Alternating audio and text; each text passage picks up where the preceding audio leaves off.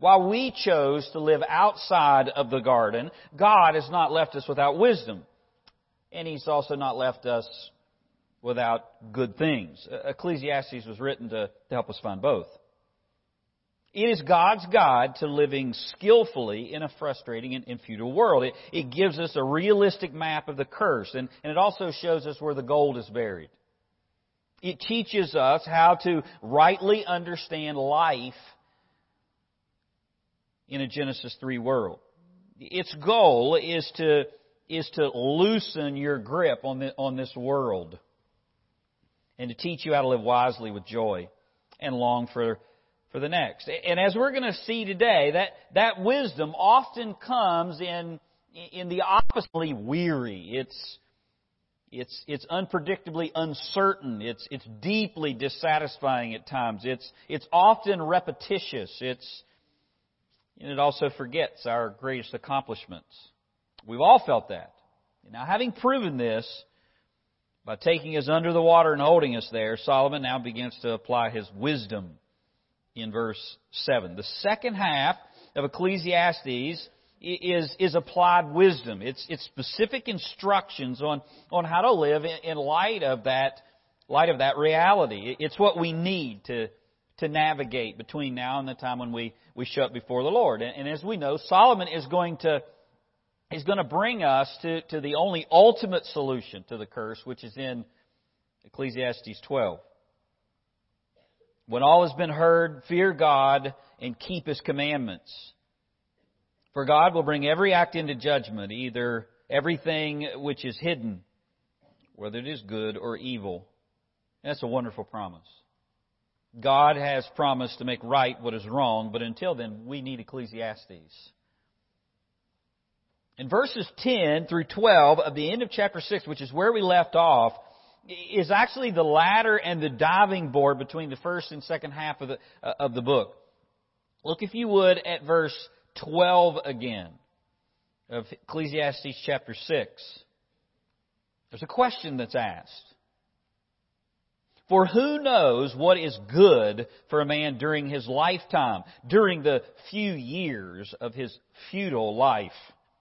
He will spend them like a shadow. For who can tell a man what will be after him under the sun? That's the ladder and the and the diving board for this this second part. And Solomon leaves us, as I said, with our with our toes uh, uh, pointed to uh, for the leap. Who knows what is good for a man while, while living under the curse? Do you? Does Doctor Phil? Does Oprah? Does whoever uh, fill in the blank?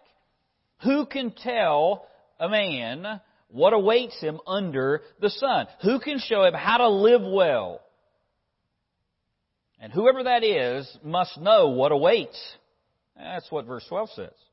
And the answer, obviously, is, is only God can. It's a rhetorical question. You can't know, but, but God does. Everything in verses ten through twelve, where we left off last time, it all points us back to the fall. It all points us back to Genesis three. The word for, for Adam is used four times, which is the word for man. There's even a reference to, to God naming Adam and, and Adam naming the animals in verse ten, which is which establishes authority. You're to you're to catapult you're to be catapulted back to, to Genesis three in the fall. And in this next section, in chapter seven we're going to look, uh, uh, Solomon uses the Hebrew word for good twelve times. And so the, the connection is, is clear that he's answering the question here from chapter six. Even the question that he asks in verse twelve points us back to, back to, back to Genesis, back to the fall. The question is asked, uh, for who knows what is good for Adam? And prior to the fall, all that Adam knew was, was good. And now after the fall, Solomon says we've lost that capacity. We, we can't tell what is good. It's a rhetorical question. Who can tell? We can't tell. We don't know. It's exactly the opposite of what Satan promised, wasn't it? What did Satan promise? You disobey God, you reject God, you will know good and also evil. Genesis three, four and, and five. For God knows that in the day you eat from it, your eyes will be opened and you will be like God, knowing good and evil. But Solomon shows us here that, that that's a lie. After the fall, we can know evil experientially, but we can no longer discern what is good apart from God. And Ecclesiastes is God's memory aid that helps us to recover the knowledge that we lost in the fall. We need it. We need large doses of it. We don't have that capacity anymore, so we must look to God for, for that wisdom. And the rest of that book provides that. He shows us a, a, the good way to live in a world that's passing and cursed. He takes five and a half chapters to do that. Solomon has already given us bits and pieces of wisdom, moments of wisdom, glimpses of direction, flashes of application. And now he distills that wisdom that, that we need to live under the curse. And as he does, he begins to outline six wise approaches to life that are good for a man. And these are approaches after the fall. Six approaches that shows that show what is what is good for a man. We're, we're only going to cover three of them today. We're going to only cover through verse nine. But he says it's good to be sensitized or aware of death. Verses one through three. Does that sound like odd wisdom? To be aware of death. To be sensitized to death. Wisdom from God. What's good? He also says what's good is to be, is to be sober-minded. Learn the lessons that come through difficult things. That's what he says in verses five through six. And then in verse seven, verses seven through nine, he says it's good to... to approach life with, with self-control. Be patient. Don't jump the gun. Don't take a shortcut. And we'll see that whenever we get there. Even if it doesn't seem like it, these are perspectives and attitudes that, that are good as we wait for Ecclesiastes twelve, when, when God will, will make right what is, is wrong. Let's look at the first one that he gives here. In verse one, the first wise approach that is good is to be sensitized or to be aware of death. Don't be sanitized to death, be sensitized. Solomon begins with some very potent wisdom. He says it's good for a man or a woman to live with an awareness of death. Does that sound odd? It does to most people. Solomon says we should live aware of what we spend most of our time trying to forget. It's a blessing to have that awareness be brought in front of you. We, we should think about our end, Solomon says. Or to say it another way, if you want to look at the opposite, ignoring your death is foolish living. He begins with this strange statement about deodorant. Look at verse one. A good name is better than good ointment. Let me, let me paraphrase what he's saying here. He's saying a good character is better than smelling nice. Of course, I would prefer that you have both, both good character and deodorant. But Solomon has a, has a deeper meaning that's, than, than just choosing body over, over, over good character or masking body over, odor over, over good character. Uh, ointment here was a, was a reference to, to funeral preparations. And that's the link with, with death. The link between a good name and death is our reputation is not established at birth. It's a, it's established at death. You don't have a record at birth. In fact, God even highlights His sovereign choice in the way that, that He does things in, in choosing uh, uh, Jacob over Esau because they're both twins and, and He makes the choice before they're ever born, before they ever have a record of, of right or wrong. You don't have a record at your, at your birth. Solomon says regardless of the flowery things people will say about you or whatever, whatever flowery things that, that you try to To, to use to mask your own character, it will not change the real verdict that your life declares. There's no such thing as moral cologne with, with God. Solomon agrees with my Uncle Bailey, who told me when I was discussing his funeral and what, what he wanted me to, to say. He, he said, as I've told you before in his country drawl, well, Well, I reckon, Brian, all that can be said about a man has already been said about his life. So just share the Bible. What does your life say right now? Think about the things that you're using to try to mask what what what fragrance or odor your, your character actually actually is before God. Whatever it says, the, the good news is that you're alive and that you can change the verdict because death hasn't come upon you yet. But you won't if if you don't live with a, with an awareness of that the death death is coming. All this, in verse one, uh, sets up what, what he says the next, about uh, the day of one's death is better than the than the day of of one's one's birth. This is a better than proverb. All of these are better than proverbs. The, the first line sets up the second, which which is about death. Uh, it's for it's an intro for comparison's sake. It, it's to give you a measurement for the for the distance between two things that he's going to describe, so you can grasp his. The, the gravity of his point. It's just as inward character is so much better than outward scent, that's how much the day of your death is better than the day of your birth in the Genesis three world. That's what Solomon's trying to say. Solomon says, given the fall, birthdays are highly overrated. Does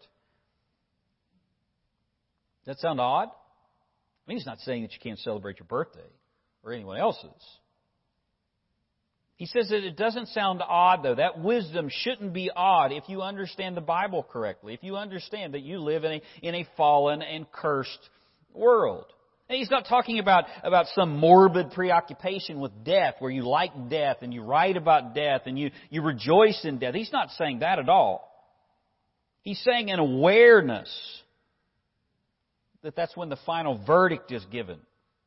That's what you need to live wisely in this life. In Genesis three, we're told that death was the result of man's sin. But in God's grace, He didn't cause Adam to die immediately, did He? I mean, there's, there's, a, there's a period of time of living between birth and, and death. God told Adam, in the day that you eat, you will surely die. When Adam lost the ability to even discern what is good, God didn't immediately kill him. He started to die. Death was coming for sure, but Adam lives nine hundred thirty years. And during those nine hundred thirty years, he had the chance to repent of his rebellion and live by faith. That's why God gave him that declaration. You will surely die, Adam. You've already made the choice. The curse is there. But now, as you're living, live with the reality that that death is coming. You see God's amazing holiness and, and grace mingled together in the curse. You will surely die. Death will not, a sin will not go unpunished. But I choose to delay when that happens so that you might repent and believe and, and live for me. And that's exactly why God has delayed your death. You have no idea when you're going to die, but you're going to die. And that delay is God's mercy. Because He doesn't desire you to perish.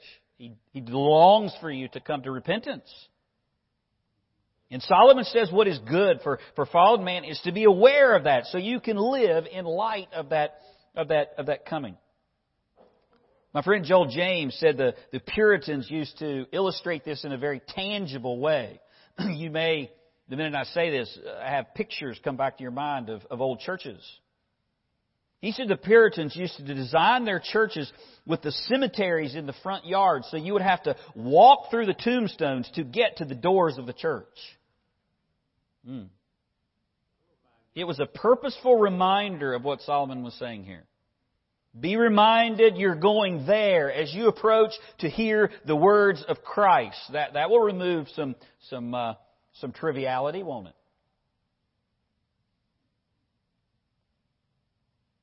Our tendency is to do the opposite, isn't it? That's why we think this wisdom of Solomon sounds strange. Death? I don't want to think about death. We try to avoid thinking about death at all costs. We've even changed the names to take the edge off. We call it a memorial garden instead of a graveyard. It's a marker instead of a tombstone. But for the Christian, death is a defeated foe. It's painful, yes. We long, we grieve. But we sorrow with what? With hope. And in Christ, death is is real, but it has no no lasting power. It's like a it's like a bear without claws or teeth. It's it's like a buzzard without a beak. It's a it's a rooster without spurs. You, you don't like it. You, as one man said, you don't want to cuddle with it. You don't want to put it in your lap and and pet it. But it has no real power over you. But if you don't know Christ, neither your birth nor your death are going to be good. You were born into a sin-cursed world, born in iniquity, only to die, and then it gets worse. It gets much worse. And avoiding thinking about death is not going to change your outcome whatsoever. The only thing that will change your outcome is to turn to Jesus Christ. And Solomon says, because everyone will face it, it's better to, to hang it on the, the, the rear view mirror of life instead of, of hiding it in the trunk. And that's why the particular times in life, we should embrace them so we can gain this lesson. Look at what he says in verse two, still with this theme. It's better to go to the house of mourning than to the house of feasting. Another better than proverb. Why? Because that is the end of every man, and the, and, and the living take it to heart, takes it to heart. Solomon says, in light of the fall, you can't change the curse, you can't change the fact that death is, is, is a reality because of sin. Going to a funeral is better than going to a party. That's a head-scratcher, isn't it? N- not if you look through the lens of, of the Bible and understand. You say, how can that be? I hate funerals. I don't like to go to funerals. Well, he tells you exactly how that can be. Because that's the end of every man. It reminds you of the end of, uh, of every person. And the living take it to heart. You, you take it to heart at a funeral. You, you, you see exactly where you're going to end up. And funerals are, are not fun, but the benefit of going to them is far greater than a celebration because you gain wisdom at funerals. Derek Kidner said, at the house of mourning, the mood is thoughtful and the facts are plain. It's good, isn't it? They remind you of what's coming, and it keeps you living with the end in view. Only going to parties. It doesn't say that you only go to funerals.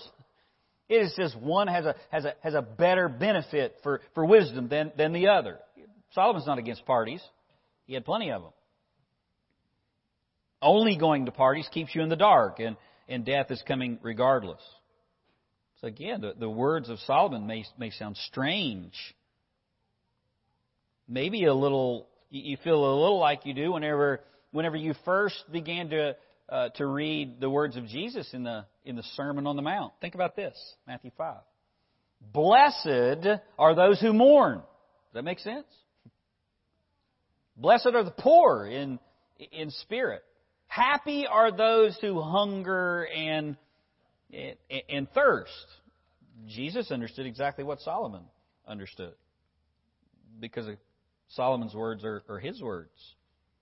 Blessed are you when people insult you and persecute you and falsely say all kinds of evil against you because of me. Does that make sense? Not from a human standpoint. Have you ever listened to the Beatitudes and scratched your head and said that that sounds like the opposite of what it should be? Do, do you remember how Jesus ends the Beatitudes? He tells us how this can be true, even though it, it sounds contradictory.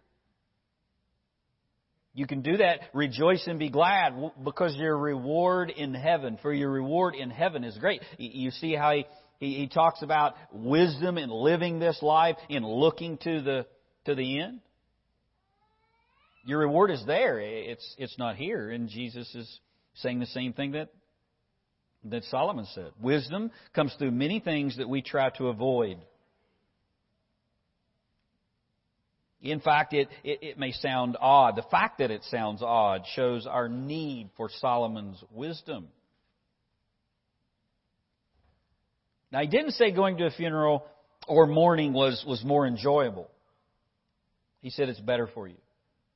Just like James says that you count joy in what the trials produce, not in the trials themselves. I hate trials. I don't like to be uncomfortable. Do you? I hate being uncomfortable. I do everything in my power to get out of, of anything that brings me discomfort. I plead with the Lord. Get me out of this discomfort. Bring it to... But I'm very, very thankful. Some of the most thankful moments in my life when I look back came through through suffering or through difficulty or through a trial. You see, we tend to evaluate. We have the tendency to evaluate something in light of how we feel or whether it brings us pleasure, which shows us how foolish we are, which shows us why we need wisdom. Something that's better for you doesn't always feel better at the moment, does it? Solomon has nothing against joy. He's even said that God's given good things to, for us to enjoy. God, as we saw last week, He's the one who gives the gift of the ability to enjoy. At the curse, your ability to be satisfied in anything other than God was removed, and in Christ He restores that and then shows you the good gifts that, that He's given you in life to, to enjoy. Fruit from your hands, uh, your wife, your, your family, the, the satisfaction of work, many things. No satisfaction before Christ. All satisfaction after Christ. Solomon has nothing against joy. But he's saying what's coming is even better. He's saying that what's coming, the, the, the hard lessons, the things that bring difficulty and pain in this life, even though they take some of that temporal joy, are much better because what's coming is, is far better than anything that you could experience on, on this earth. E- even when it takes your pleasure. There's greater treasure. And a pastor has one of the best seats in the house when it comes to this proverb. I, I, I do. As a pastor, I, I walk people through the through the door of death, or I should say hold their hand. I'm at the bedside, at the funeral home, preaching the sermons. And, and one of the things that becomes evident after a while is, is what you do with your life is the only thing that, that, that you have to rejoice in in the end. And I get the, the wisdom of watching people face it well and, and also watching people who don't. God says if you have the choice between a party and a funeral, better to attend the funeral because, because it'll make you wise. And you need the wisdom that sorrow brings. Look, look at verse three. Sorrow is better than laughter, another better than proverb. For when a face is sad, a heart may be, may be happy. Now watch how he's talking about the face, what's on the outside, and yet what is, is on the inside, what's deep-seated. The, the compass of the life is the, is the heart. And the compass of the life may be happy, even if there's sad, temporary sadness on the face. You see that? Solomon says it's better than, sorrow is better than laughter in a fallen world because it gives you a greater benefit. Why? Because it puts things right. It, it has a, it has an impact in the heart. Uh, the Hebrew for heart was the means the inner life. The, the inner life is better situated for making right judgments. And sorrow is one of the things that brings you that lesson. Michael Eaton said, "A man who has looked at death in the face will, will have his inner life transformed for the better." Let me, let me illustrate that for you. When was the last time you laughed? Now you say, I, I really don't remember. Well, let me ask you this. What lesson did you learn? Now, let me ask another question. When was the last time you had sorrow? I mean, deep sorrow. Did it have an impact on you? Can you remember the time of sorrow more than the time of laughter? And he's not pitting one against the other. He's not saying laughter is bad. God has a sense of humor. Just look in the mirror, right? Laughter is good. It's good medicine. But what sinks into our souls and has a barb that holds there that, that, that allows us to get through the futility and frustration most of the time comes in sorrow. One drives its lesson deeper than the other. And our emotional reaction to something may be one thing, but the, but the final umpiring of, of life is better done by a tempered heart, is what Solomon is saying. And to temper steel, it must go through the fire and then be cooled. You ever listen to the to the crowd roar at a football game when, when they think that their team has scored a touchdown? only to have the referees wave it off because they had a closer look. From the crowd's vantage point, they they have an initial, uninformed re- reaction, but but a sideline judge can can see that that he stepped out of bounds. A man without Solomon's wisdom may have a smile, but but he's unaware of what awaits him. Awaits him without God. You go through life just just cheery. Uh, he may have a cheery life, but sorrow is a better friend for this man. It would be better for him to experience sorrow than, because that can teach him about, about wisdom. Think of your own life. My own testimony, the Lord had to put me flat on my back before I would look it up. Think, think about how the Lord brought you to Christ. It wasn't in happy times. Conviction set into your soul. Maybe, maybe the consequences of your life showed you the, how bad you were doing at it and, and how you needed the Lord. You see how that sorrow taught you something? And if it hadn't come, you wouldn't have turned. Look at verse four. The mind of the wise is in the house of the morning, and the mind of fools is in the house of, of pleasure. Solomon continues this, never let pleasure keep you from having wisdom. One commentator said, death is the object of the wise man's reflections. He allows it to rouse him to thought and concern. A fool, on the other hand, is blind to spiritual issues and yet content in his blindness. B R Lakin said, I would, I would rather preach to a prostitute than a rich man, because the harlot knows her need of what I have to offer. Mm. Think of, of how much frivolity, distractions there are in this world, and there ought to keep us from thinking about one thing that's coming for all of us. Wisdom knows the end. Keeping it in view is better than than the blindness of, of pleasure. So the first approach is is to li- uh, to live aware of of death, and the second wise approach to living that's good is to realize discipline is a good thing. Be sober-minded. If you would, at verse verse five.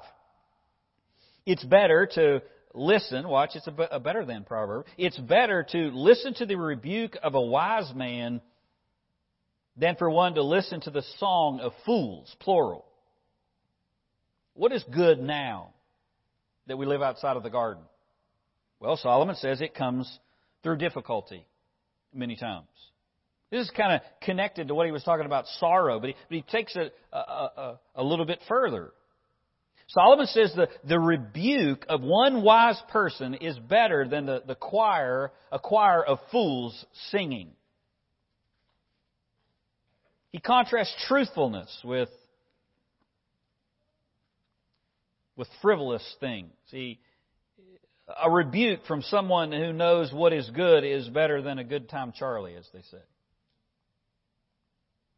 Solomon says it's much better to listen to wisdom even if it comes in unpleasant packages. I think that's what he's trying to say here. It's better to listen to the rebuke than to listen to a song. Rebuke is an unpleasant package, right? I don't like to be rebuked, but I am so thankful when someone loves me enough to rebuke me, or God does. What's better? Wisdom that convicts you and shows you how to live, or someone who makes you laugh and distracts you and, and has no concern about where you're going to end up. This verse could be a condemnation on, on much modern preaching. The kind that goes wide but not deep, the kind that conceals the truth but doesn't make it clear. Love without truth. Who was wiser, David or Saul, when, when they were confronted in their sin? David wanted uh, Saul wanted David's heart to, to take away his conviction. And David embraced Nathan's rebuke and repented. Not only that, you, you learn nothing lasting that comes from a life living in avoidance to reality. Look at verse six. There's no lasting value to songs only and avoiding rebukes. Verse six, for as the crackling of the thorn bushes under a pot, so is the laughter of the fool. This too is futility. There's the conclusion of the matter. So he's got rebuke, he's got song, and then the laughter of fools. And, and he puts it on the scale. He said it's about as it's about as weighty as the crackling of a thorn bush under under a pot. For a person who understands life biblically, the laughter of fools is compared to to annoying popping of thorns in the in the fire. You ever put a a really dry pine log on a on a fire and not put the grate in in front of it? It starts pop, pop, throwing things. It's annoying. You want to enjoy the flame, the heat, the light, but you can't. Thorns have, uh, have a quick flame, little heat, and a lot of unpleasant noise, one wrote. Just like the fire that dry sticks make, a life without God, a life that's focused only on, on pleasure, only on laughter, creates about as about the same lasting value as a as a dry stick. Solomon even tells us it's, it's empty. Thorn bushes were all over Israel, and they were used when you didn't have good wood to burn. And thorn branches burn fast, and, and they give off no heat. They're they're useless to cook with, which is the point. Whatever is in the pot makes no progress. And if all your life is, is, is escapism, all your life is, is laughter and all of its pleasure, and you avoid the difficult things, you avoid God's wisdom, you avoid the Word, you avoid church, you avoid people that will tell you the truth and rebuke you, what's in the pot of your life will not, will not cook, it will not even simmer. It'll make no progress. Your life will just make a lot of noise and smoke. Solomon says that's the life of one who fails to, to listen to Ecclesiastes. A fool's counsel is weightless. They catch fire quickly, and yet they fade. They're excitable and empty. They, they come and go like a dry Christmas tree on a bonfire, and so do their lessons. Why do we have new philosophies? Because the old ones were exactly what Solomon says here. Only laughter in good times while pretending God is not there and death is not coming will, will lead to an insubstantial and worthless life that will soon be, be snuffed out, like, like like a feather in the breeze, like the, the froth on the on the sea. Now remember, these are better than Proverbs. So Solomon is not saying that you have to, to live in like some somber tone like the rich old women in Anne of Green Gables and just dress in black and... He's not saying, I shall not laugh because I will die. Or the lady that, that they said came to church with a tombstone under one arm and her Bible under the other. She knew she was going to die. He's saying it's better to heed painful wisdom than to embrace a fool's way, even when it hurts. Because wisdom from discipline will last. But a fool's wisdom will, will burn out like a dry twig. Solomon is saying, don't live a life of escapism. What's good? It's good for a man. Given the fact that there is a curse, given the fact that there is a God, given the fact that, that, that you can't make things straight right now, but God promises to one day, and you're going to stand before Him. And this life is what you've been given to, to, to live by faith and to honor Him. What, what's good? Don't live a life of escapism. Be sober-minded. That's what the word sober-minded means. And the fools of the world are all too happy for you to play with them. We have distractions galore, don't we? You can spend hours surfing the internet. It's a wonderful tool. But many times what you're doing is just looking at things to buy or, or articles to read. And it wastes time, doesn't it? Solomon says, does it help you? Most of the time it just leaves a hole in your day and covetous feelings. Maybe you try to, a lot of people try to escape through through social media where where where they post things about them th- themselves. When I was on vacation over over Christmas, I, there was there was a, a woman in right in the front of everybody, had this little tripod and had her iPhone on it. And, and it, I mean, it was just, it, it was, I almost busted out laughing. I walked by her and, and she's looking at herself in the, she's trying to take a selfie. I mean, like people everywhere. I mean, this is not like even in the bathroom where someone can't even see how vain you are. It's like right in front of everyone. And she'd take a picture and then she'd look at it and she'd, she'd do it again. Most of the time, you, you can spend hours just swiping picture after picture after picture, and the people who are there aren't real anyway because they don't post anything but their best light. And now there's even a, even a trend where you... You post the worst pictures of yourself, cellulite and stretch marks and everything else, so you can be real.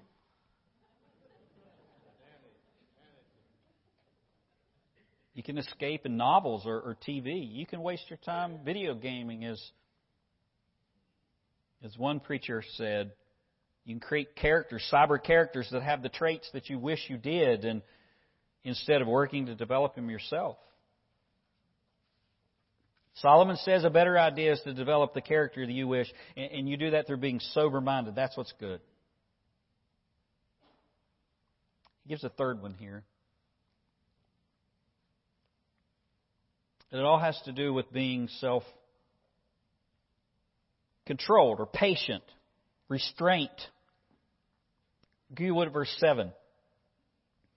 There are four things here. For oppression makes a wise man mad, and a bribe corrupts the heart.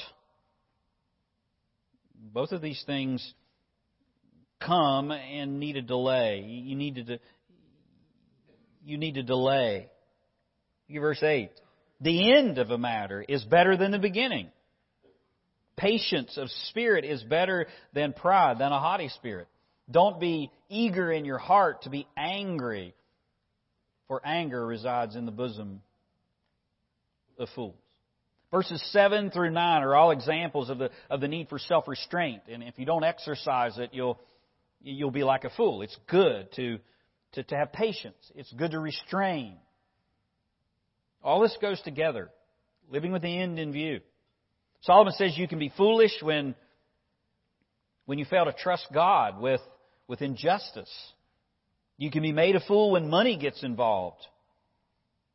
You can become foolish through pride, and you can be made a fool through anger. There are four situations where it's better for a man to show to show self-restraint than pursuing an easy path or a or an excitable path, something that's right in front of you. Every situation Solomon describes feel good for a moment, but in the end they have devastating consequences. He starts with this temptation of injustice. He talks about oppression. That makes a wise man mad. Solomon's already addressed abuse and oppression in chapter three, four, and five. He mentioned it three times. And things that are almost unbearable, almost unbearable aspects of the curse. Here he says it's maddening. Oppression makes a wise man mad. What's the temptation there? To take, to take matters into your own hands. You see it. You can't fix it. And so you don't wait on God to do something about it. Vengeance is mine, says the Lord. I will repay.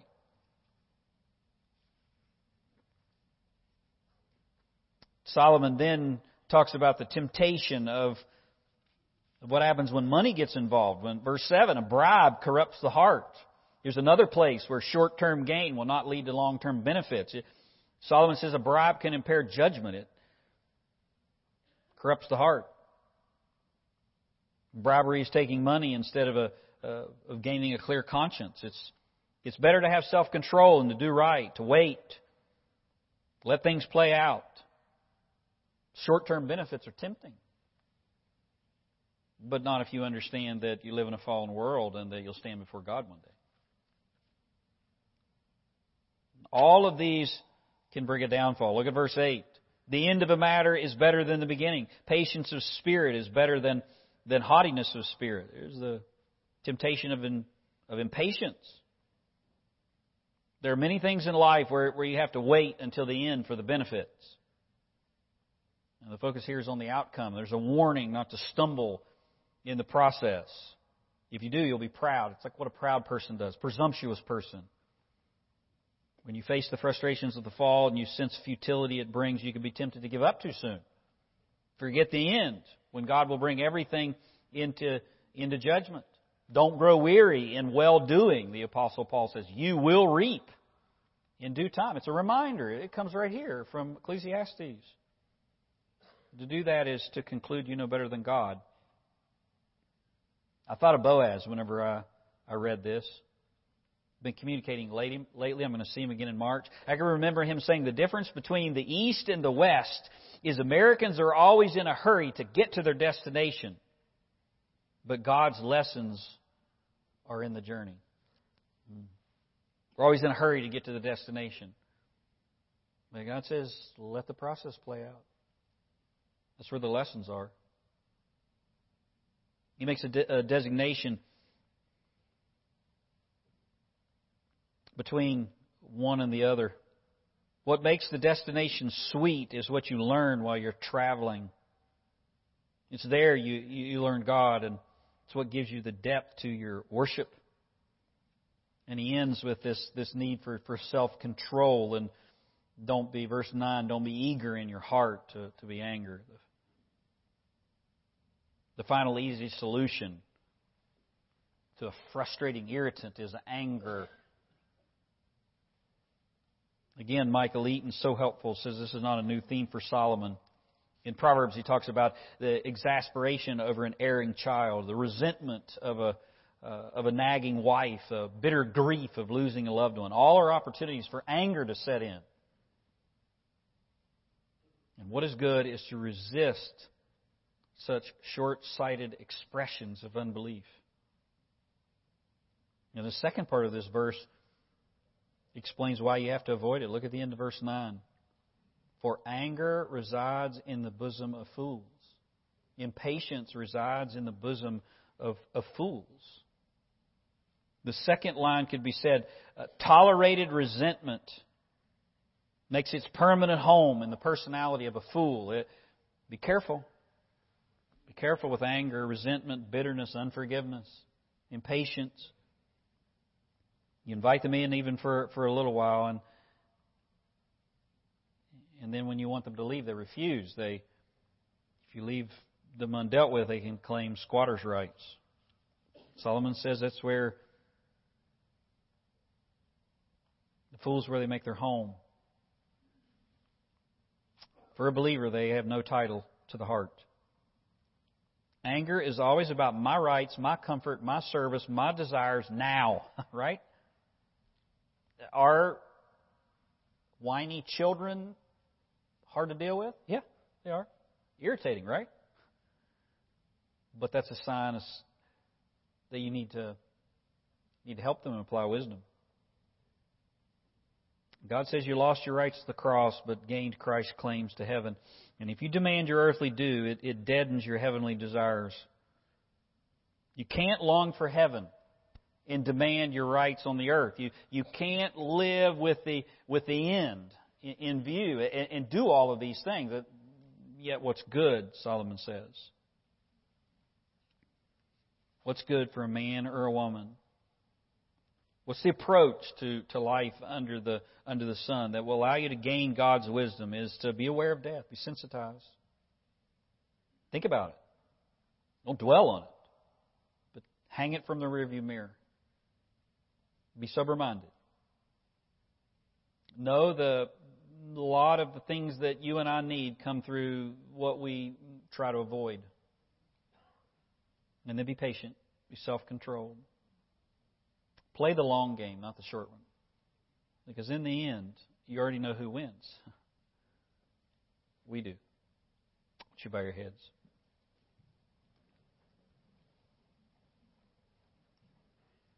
Solomon shows us what life is like outside the garden.